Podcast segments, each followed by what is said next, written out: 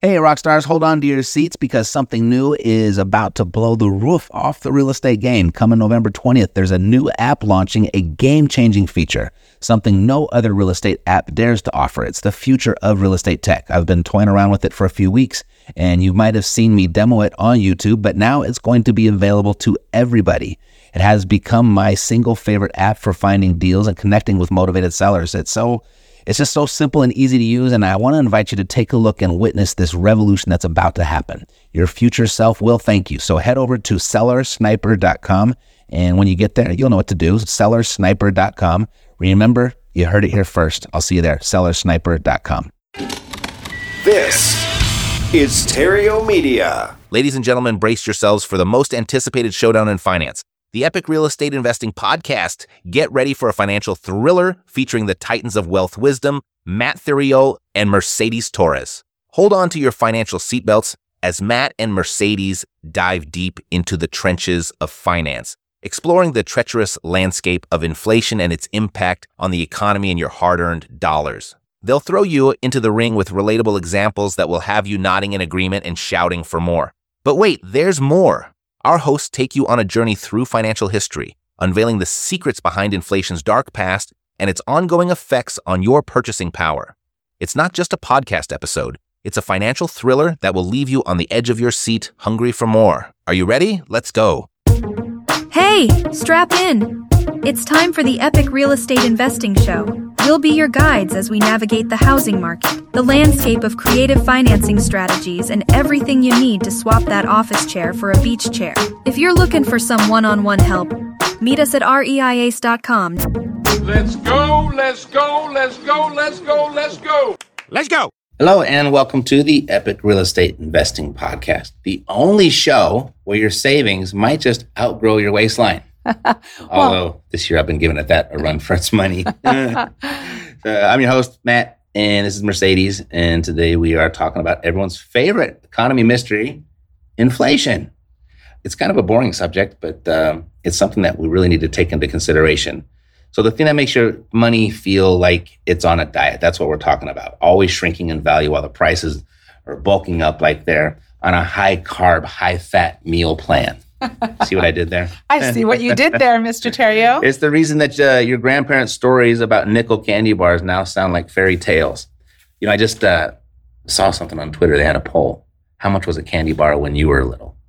What's I, the lowest price you remember? I remember 25 cents a quarter. I remember a quarter also. Wow. A Snickers bar, Hershey bar, 25 cents. What is a Hershey's bar today? Oh my God.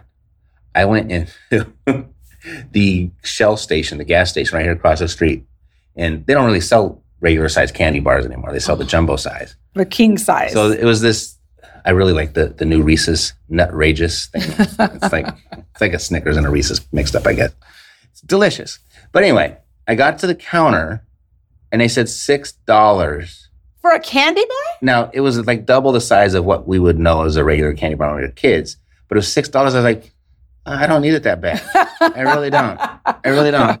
Well, it's a good thing, man, because you're complaining about your waist size. I know. I, I, I could certainly afford it, but I was like, I don't want to. I don't want to afford this. No.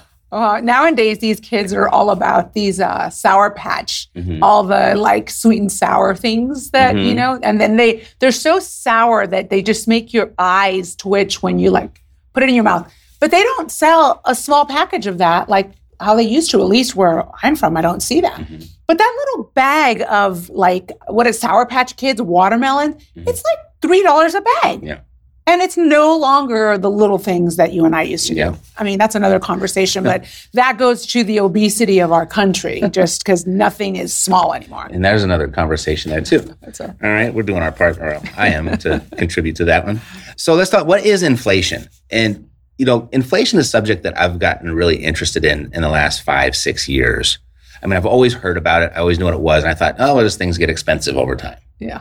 And it's a very sophisticated concept and it can get, we can really go down a rabbit hole with this. So I want to keep it kind of on the surface and explain it the best I can. So at least you understand it in a way that you could take some action about it. Yeah. Right. I think it's really important for us to just, that word inflation, it's so thrown around. Mm-hmm. So let's dive into specifically what sure. does inflation mean and how how is it applied to just like our everyday life. Mm-hmm. Well, inflation, like the word is like the core word or the base word is inflate, right? So it's the the increasing of prices. And that's what most people think. That is what the layman thinks. That's what I thought my entire life. But it's really not. Like things don't the price is increasing, but it's not increasing in value.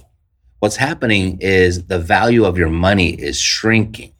And it was explained to me, and this is where it really started to click, and I really started to understand it. Because if you went back 100 years and you just went and bought a really, really nice man's suit, it might cost you a $100 gold piece.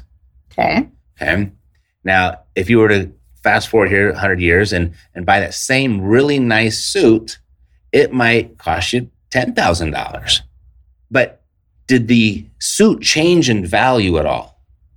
No. It's made out of the same material, right? It accomplishes and serves the same purpose. You know, it keeps you warm. It has you look nice at the next event. Yeah. But so the value is the same, but it just took more of our dollars to pay for it. Got it. Okay. So, so the value of the money is what shrank. And if you're a fan of Robert Kiyosaki, he says this in just about every interview that he does is that, you know, in 1971, when Nixon took us off the gold standard, our money automatically or instantly became debt. Yeah. And it's in a debt based economy, inflation is needed for that economy to continue. Yeah. And that's where it can get really deep. And, and sometimes I confuse myself when I talk about it in that aspect. But because of that, just inflation rate or the Fed tries to keep it right around two, two and a half percent. The devaluing of your dollar is decreasing by two to two and a half percent a year. That's their target. That's where they want it to be. And you know, you could look at it from the other's perspective, like prices increase to two and a half percent, This is true. right? And so really the the basic one-liner definition is you've got too many dollars chasing too few goods. And one thing that we can all probably relate to is when we went through our lockdowns of during the pandemic and all of a sudden the, the government started issuing checks Oh, right and i'm not talking about just the $650 checks or whatever they were that i only got one out of three disbursements or something like that i don't know what happened to the others but with the, the what do they call it the pp the PPP loan. yeah the It was the payroll protection. Oh yeah, there you go. Payroll protection plan. So they're issuing out, you know, healthy six figure, seven figure checks to your their LLCs. And so that was a huge injection of money into the system. Right. But there was not an injection of goods. So everybody had a lot of cash buying all of the stuff that was available. And so what that did is it raised the price, and that's what caused inflation. So that's when they talk about the printing of money and injecting the money into the system, and that's what causes inflation. So now, as they've been trying to pull back, this is why we see interest rates going higher. That's one of the big um, controls that they have over inflation and the printing of money is what the interest rates are to borrow money. So if money is more expensive to borrow, less people will borrow it. So if they're borrowing less, they're buying less. So that will cause prices to settle down. They won't rise as fast. Right. Well, that's what's happening to the housing market. Exactly. That's Well, why prices are settling down. Exactly. Well, see, there's another aspect around the housing market that most people don't actually even consider. We talk about a lot here. So if you listen to the show, then you do know. But it's amazing how many people I talk to are and experts that don't even acknowledge this portion of it. That's true. And we'll talk about that in a second because real estate is one of your big uh, defense mechanisms against inflation. Historically, real estate has outpaced inflation. They're kind of neck and neck most of the time, Yeah. but housing does edge out inflation just a little bit. But that's what inflation is. So if the target is two and a half percent, I think the current CPI right now just released for October was 3.2 percent. So we brought that all the way down. What, were, what was our peak? Do you remember what the peak was? I don't remember. we were around seven, eight percent Uh, yeah. six months ago, eight months ago, Yeah. and like you know, it was kind of crazy. And this is when the Fed came out and really put his foot on the gas to stop it, and that's when rates started to skyrocket. And now we're seeing rates come back a little bit because they've gotten, they think, who knows, that they've gotten inflation under control. Right. And I mean, just this week, like there was another adjustment to the mortgage was. So maybe cash flow is coming back really uh, and be ready, available for everybody. It creeped in a little bit It for did. sure. Yeah. Yeah, it certainly helped. I mean, just a one point change It was is the is the make or break difference Yeah. line, right? it was exactly that actually. Perfect. So we're at 3.2%. They're not going to lower the rates a whole bunch because they still want to get it down to the 2.5% to where that's the manageable number for a society. But one thing is you need to understand is that whether it's 3%, 2%, or 8%, it's always growing. Yeah. So even if it comes down to a level to where we're, um, okay, this is much better, da, da, da, it's still getting bigger and bigger and bigger, Right. right? It's still increasing. So if inflation is, say, nice easy number, we'll just say 2%, that would be the target and that would be like, everyone would be happy. So if you had $100 in your bank, you could, today, you could buy $100 worth of stuff. Right. If we had 2% inflation for the next 12 months, 12 months from now, you $100, you'd still have the $100 in the bank, but it could only buy $98 worth of stuff. Yeah. It would be worth less. Right. Because of the value. Correct. So if that's the case, then if you're going with your investments, you need to deduct 2% from all of your ROIs. Yeah. Because inflation took their share. Yeah. right? It's the invisible tax they call it, and I mean because you didn't see the hundred dollar that two dollars subtracted from your bank account, but your hundred dollars doesn't buy us two dollars less. It doesn't go that far Mhm. anymore. Yeah. Yep. So when you're looking at your investments, you want to make sure that you are outpacing whatever the CPI number is, whatever the inflation is. And right now it's 3.2. Right. So if you are finding a, a deal that's giving you a 10% cash on cash return, once you subtract inflation, you, what's that? 6.8%. Right. Right? Correct. So it's just still good and respectable, but you have to do that. You have to really, I mean, that's a real, real thing. And we can experience in so many different ways in our lives, and you probably might have experienced and didn't even know it. But if you think about when you bought your first car, or maybe your last car, who knows what type of car it was, or even your house, and you're you're sitting there, and when you go to the car dealership, they they sell you the car based on the payments, Correct. right? So what payments can you afford? So you're not even caring about the price. You're just like, what's the monthly payment I can afford?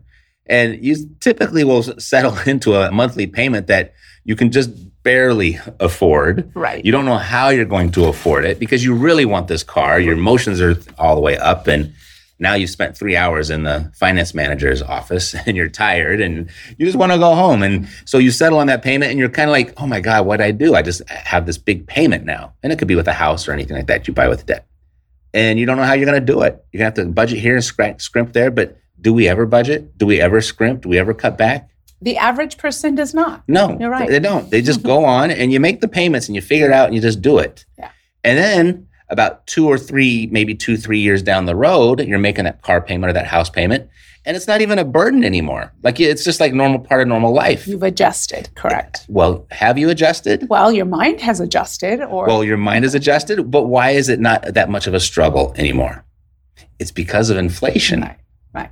because you are now because of inflation you are earning more money through goods and services and salaries and rents and whatever it is but your payment has stayed the same Right.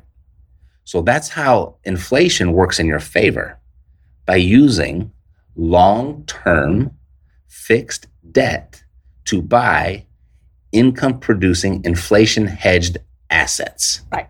This is why I that harp. belongs in a fortune cookie that was a tongue twister That was a good one. Mhm. But this is why I harp on, and when I have these conversations with our buyers, is yes, you can have, you can lock in when you're buying a, a cash flowing turnkey property, you can lock in a 30 year fixed rate, or you can lock in a, you know, five year adjustable rate. And I always say, and I do mean always, you want to lock your rate in for 30 years because if you locked it in just this last month uh, when rates dropped, they dropped a little bit right at the high sixes. If you lock the high sixes and the rates go up to 10%, you've locked in a 6% for 30 years. Now, what's that doing for inflation?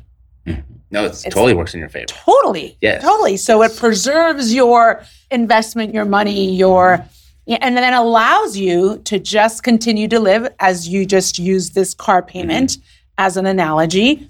Same thing. You get used to that payment and the whole time you're renting this property, you get to increase the rents mm-hmm. generally speaking more than what inflation currently is today. Yep. Yep. And The- so I'm huge on increasing the rents Of course. every year. To a point that you don't lose your tenant. Well, yeah, but the reality is it's not just me increasing rents. It's known that you have a one year lease, and generally speaking, when you re up your lease, chances are it's going to increase. Mhm. And it's just the average American expects it for the Mhm. most part. Yep. And, you know, off the top of your head, what's the average rental increase? Don't think about our profession, just kind of the places that you lived in the past. And Yeah. it's around 3%. It's 3%. kind of what you can always expect. And that 3%, where does that number come from?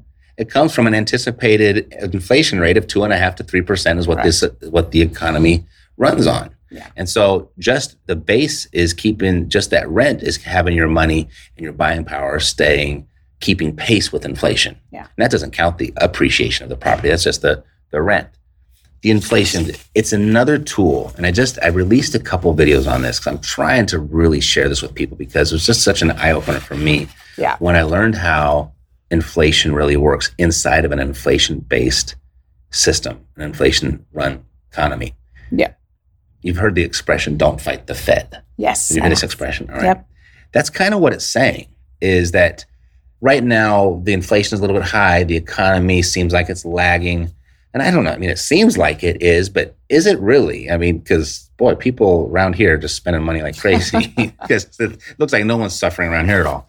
But I, I know a, a great number of the people are, and they're complaining and, and blaming it on the economy and for whatever reason, what they think is the cause of it. But when the inflation is high, people like will, will save money because things are getting so expensive. And so when inflation is increasing, it decreases the value of your money. So there's an expression that says savers are losers, Yep. right? So when you hold on to your money, so when you start knowing that, like that's kind of fighting the Fed, you're going against inflation. When if you go went the opposite direction and started borrowing money to buy stuff, which is like seems like a risky thing and a scary thing to do, and and people don't want to do that, and you know, they think you're an idiot for taking those risks and stuff like that. Right. And oh my God, wait, wait till the market crashes and you're going to be stuck with all this debt, blah blah blah. I mean, I hear it all the time. I see it in the comments. But if you look at how the rich get rich, Mhm. is they go with the Fed because the system always wins, right? So you don't want to bet against the system. You want to do what the system is doing. And how do you think the country is still alive with? I don't know what the number is now. It's trillions, Trillions.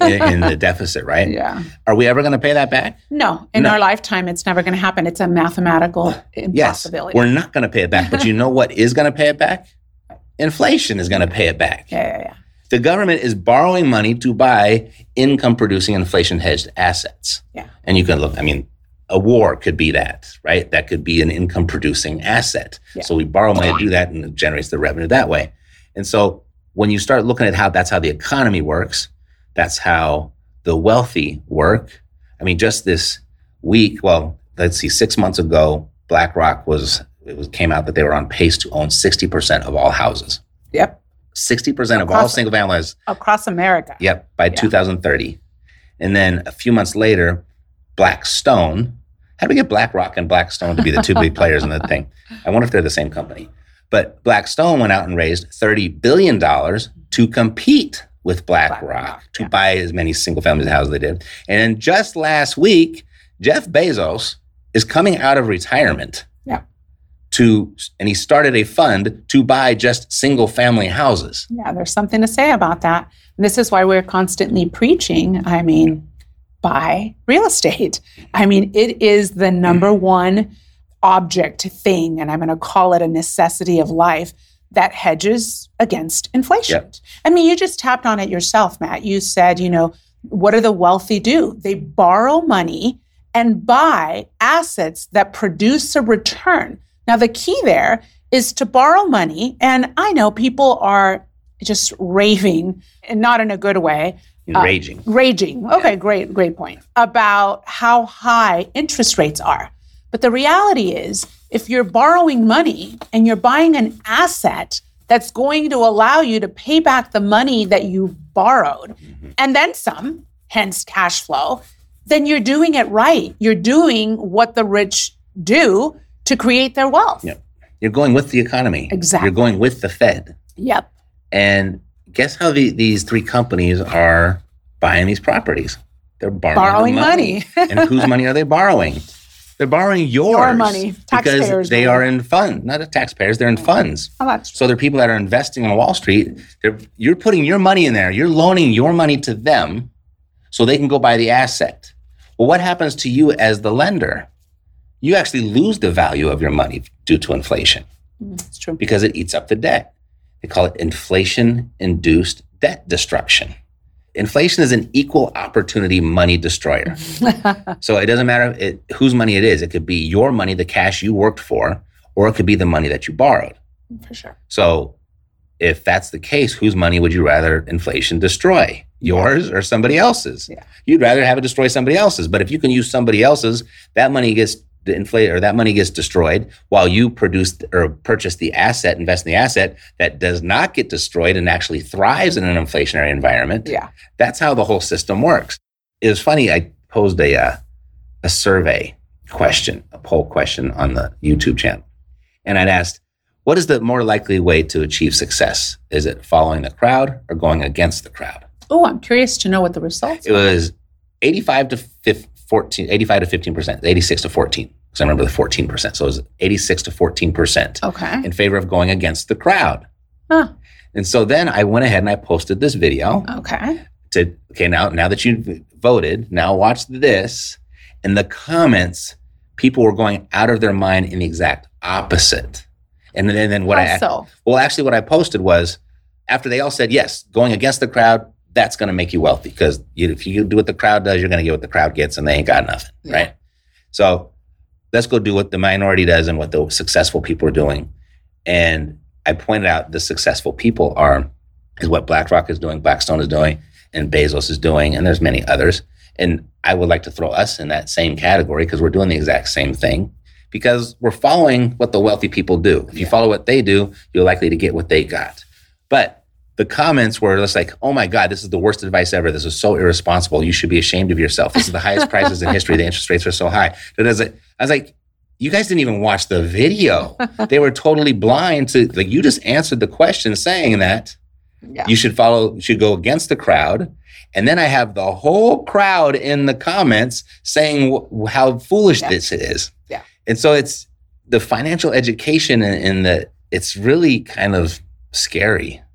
And the blindness that that's there, like not blinded, but like in their blind spot. They don't even realize you just contradicted yourself. You said, oh, yeah, that's obvious there. And oh, yeah, you're an idiot for that. And those two things contradict themselves.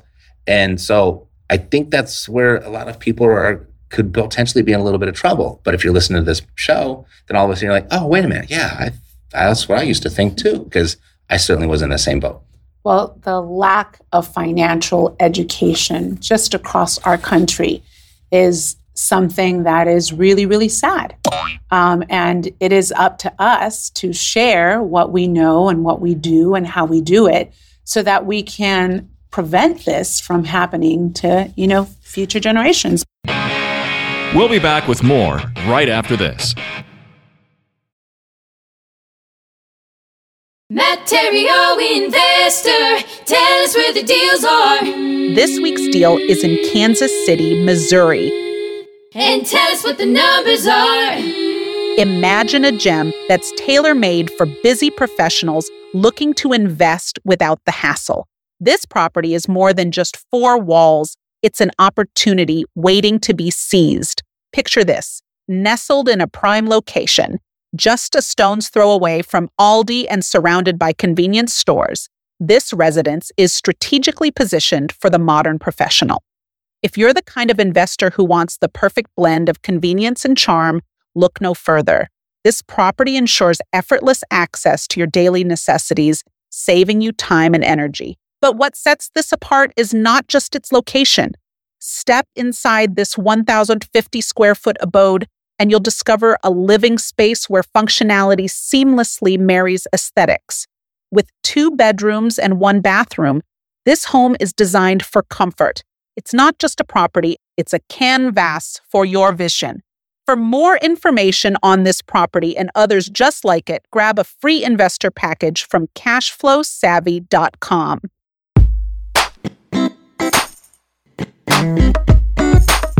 Hope is not a financial strategy. Let's get back to work. All right, so let's get. I'm gonna get off the soapbox a little bit because it's something I get so passionate about all the time. It's so obvious, right? It, to me, it is. I shouldn't say right. To me, it's very obvious now, but it took me a while to get there. So if you're not there yet, I get it. I wasn't there so fast either. But what can you do? Because definitely real estate, it is number one right now. And, and this is very much why we're in it. This is like, I mean, it's not because we're not promoting or suggesting or recommending or advising real estate because this is what we do. We do what we do because that's because it's real estate, Yeah. right? So that's number one. That's one thing that you can invest in.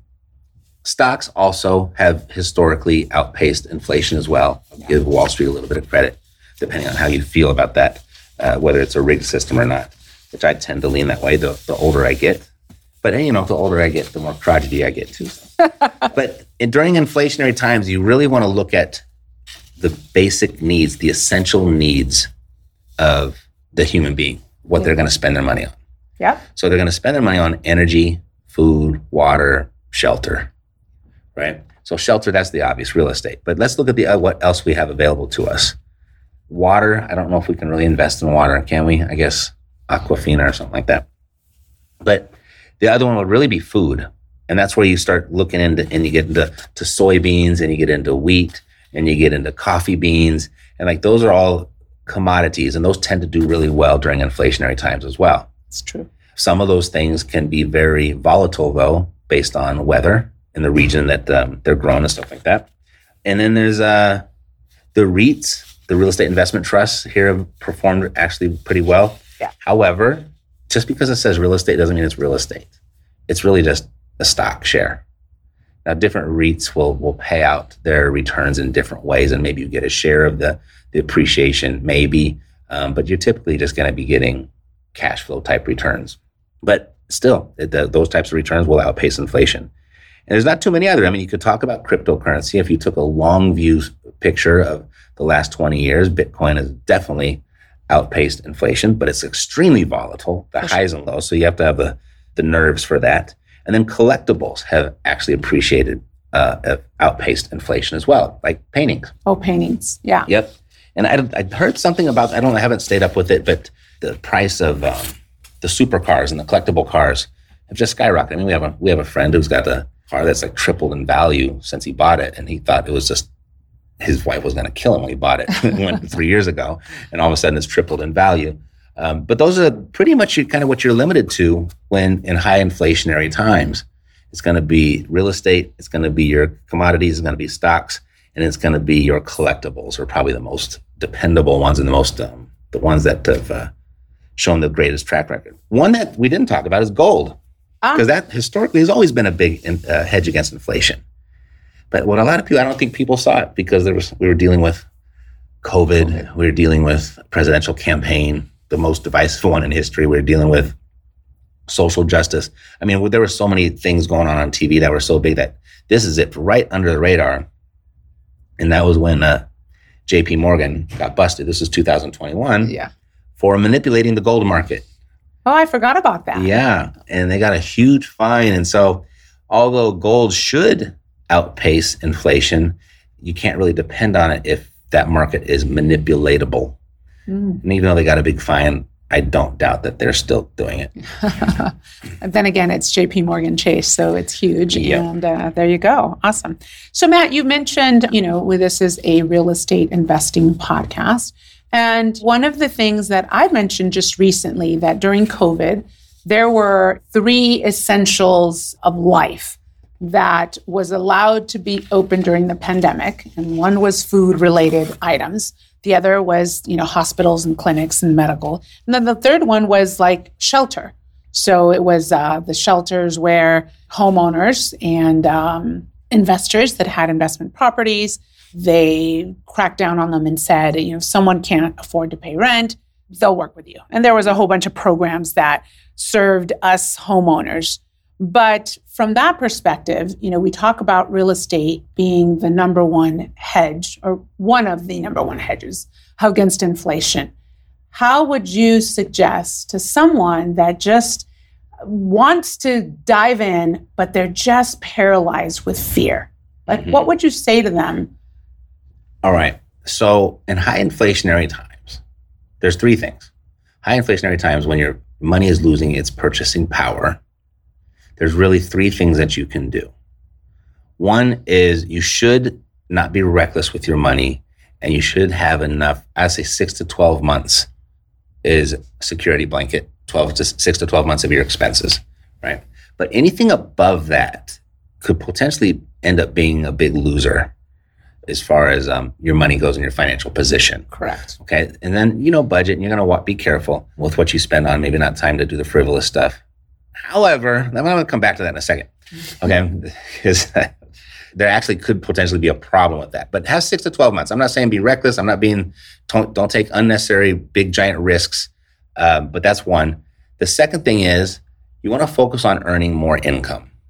Now, that could be a second job or a side hustle but you want to focus on more income. That's how you got, that's how you're going to beat inflation. But you can only work so many hours. Like you can only exchange so many time, much time for dollars. So that's not going to be the, the end all be all. The third thing is to have money working for you while you're working. Yeah. Right. And ideally you want to put your money to work so it works harder for you than you did for it. And if you put that money to work inside of an inflation hedged asset like real estate, that's really where you're getting like the best bang for your buck. And then you can, the only of, out of all of those things that we mentioned, all of those investment opportunities, real estate is the only one that you can borrow long-term fixed debt to purchase. Yeah. So not only do you get the hedge against inflation through the asset, the hedge against inflation through the cash flow, you also get the other side of the coin there by having the debt, the inflation induced debt destruction, killing your debt that way. So you're kind of burning the candle at both ends, or I would say extending the candle at both ends, right? The opposite of burning. And so those would be your three things is, you know, you want to have, make sure you're, you're safe and secure so you're not freaking out and making bad decisions. Second is focus on that side hustle, generating extra income where you can. And the third thing is put your money to work. Put the, above those tw- six to 12 months, put that money to work so it's working for you because you're not going to be able to outpace inflation. Yeah. You just don't have that many hours in the day. You can't work that hard. You know, Matt, you did say something earlier today about um, when you use the analogy of the car lot. You go into a car lot and you pick out the dream car, and the salesperson says to you, Okay, what can you afford? What's that payment? And then over time, you adjust. But one thing we don't realize is the moment that you get this new car, the moment you literally drive off the lot, it starts to depreciate in value. Yeah. I think 30% is the number. Oh, wow. Okay. Yeah. So it depreciates in value. But let's just say you took that same money, that same down payment that you were going to buy a car with, and you invested it in a piece of real estate, a single family residence, a duplex, and you held on to that duplex or that piece of real estate for 10 years, call it. Unlike the car that lost value the moment you were driving it off of the lot, with your piece of real estate, it just appreciated over time. For the most part, there are times in history where the market has dropped, like in 2008, and then you held on to that piece of asset and it corrected itself over time. But that, what an analogy of, you know, taking your money, buying a vehicle with a payment that you could afford and taking that same money, buying a single family residence, for example, that you're holding on for, I don't know, 10 years, and how much it appreciates over time. Mhm. That's pretty amazing when you think about what this asset can do for you and how it could preserve your money and make money for you. While you're owning this asset, you actually get to cash flow during, hopefully, if you bought it right, you get to cash flow. And then over time, you get to look back and say, wow, imagine if I would have bought 10 properties 10 years ago, what would that do for me? Mm-hmm. So, the thing there is, and this, I see this in the comments all the time too. I, I've been so big on YouTube now. I'm like glued to the comments, so I don't want to keep saying comments, comments, comments. But I will in the comments. if the market, like, what if, what if I buy all this real estate and I go out on all this debt and the market crashes tomorrow? I was like, well, were you going to sell it tomorrow? no, you weren't going to sell it tomorrow. Yeah. In fact, I mean, our favorite strategy is a holding forever, Yeah. right?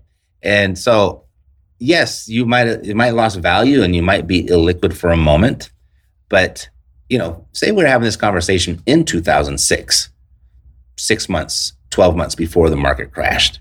If you would have bought then and not sold, the house would still be worth double today what it is was then, despite the crash. So we flip real estate because it produces cash. It runs the business. It makes the payroll. It pays for the marketing, keeps the lights on, right? But we take that cash, the excess, and we put it back into cash flow because that's where the wealth is built. That's where the freedom is built. And if we sell that property, we lose it, right? We, we lose that wealth because now we have it in our hand and now it's just going to get smaller and smaller until we buy something else with it. And here's another strategy is like you never sell, you just keep on refinancing. Refinance till you die. Refi till you die. Yeah. Hello, Jason Hartman.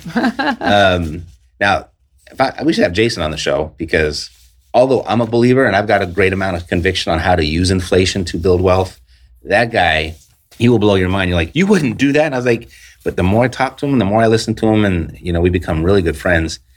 He's right on the money. Yeah. He's hold on to the asset forever. Just keep refinancing, keep refinancing. Do it responsibly. Do you want to make sure it still cash flows? But here's the other thing: you you can now take all of the growth out of that property, but because you're borrowing it, now you're not even paying taxes on it. Yeah. You go in and, and flip that house, or you know, hold on to a house and sell it in five years, ten years from now. There's a huge tax liability unless you roll it into another house. Well, then you refinance. Exactly. You refinance, you take that money that you pull out, and then you go buy another asset. And then in five years, you go do it again. And sometimes you don't even have to wait five years. In three years, you can pull your money out.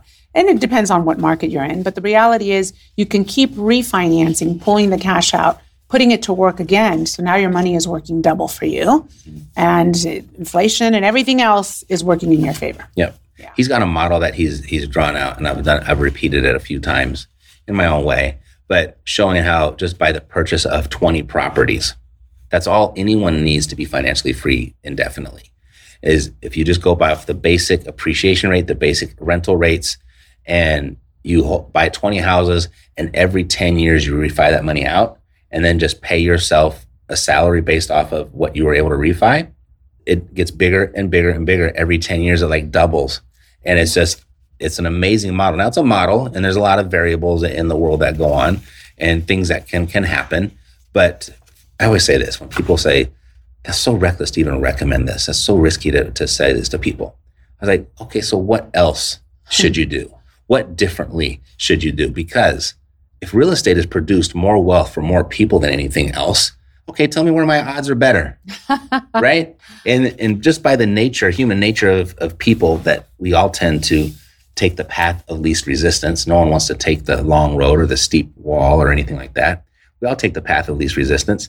And knowing that, and if real estate has produced more wealth than more people, it's not only the, the, your greatest chance, it's also the easiest. Yeah, this is true. It's not easy, just easier Yeah. than the alternative. And the reality is, you know, as we say often, takes one property a year. And let's just say you buy one property every two years. And at the end of the day, let's just assume you buy a property and it's not what you think. Then all you have to do is sell the asset. And for the most part, if you held on to an asset for two years, you would likely break even, but you might be surprised. You might even make a little bit of a profit. Mm-hmm. And so, yeah, the alternative of not doing something or doing nothing is just insanity, in my opinion. There you Right. go. Well, I say we sign off. I got two more things I want to say, but I'm going to save it till next week because I could do a whole episode on it. All right, we All will right. do that. Mm. So, to our listener, I hope that this was super, super helpful for you. I know Matt went on a little bit of a tangent. He's truly passionate about it. So, if you uh, are wondering about the comments, I mean, follow us on YouTube. What's our YouTube channel, MT? Epic Real Estate. Epic Real Estate Investing or Epic Real No, Estate? The, the podcast is investing. Oh, got it. The, the YouTube is just real estate. Well, there you go. That's where you get all of uh, Matt's uh, helpful tips, his secrets, and all of his amazing knowledge. And by the way, I want to do a shout out to a gentleman by the name of Carl, Carl R. We had a phone call uh, by Carl. Carl reached out to us and he thanked Matt specifically. He started with us when he said he was broke just 10 years ago. I just recently spoke to him and he told me He has 148 properties in Tulsa, Oklahoma. So, Carl, you are the reason why we do things like this. And, ladies and gentlemen, you can be the next Carl. So, feel free to reach out to us at Epic Real Estate Investing or give us a comment uh, on our Spotify, uh, Apple Podcast, whatever works for you. That's it. Have a great day. And uh, we look forward to seeing you at our next episode. Take care. And that wraps up the epic show. If you found this episode valuable, who else do you know that might too? There's a really good chance you know someone else who would. And when their name comes to mind, please share it with them and ask them to click the subscribe button when they get here, and I'll take great care of them. God loves you, and so do I. Health, peace, blessings, and success to you. I'm Matt Theriault, living the dream. Yeah, yeah, we got the cash flow. You didn't know, homeboy, we got the cash flow.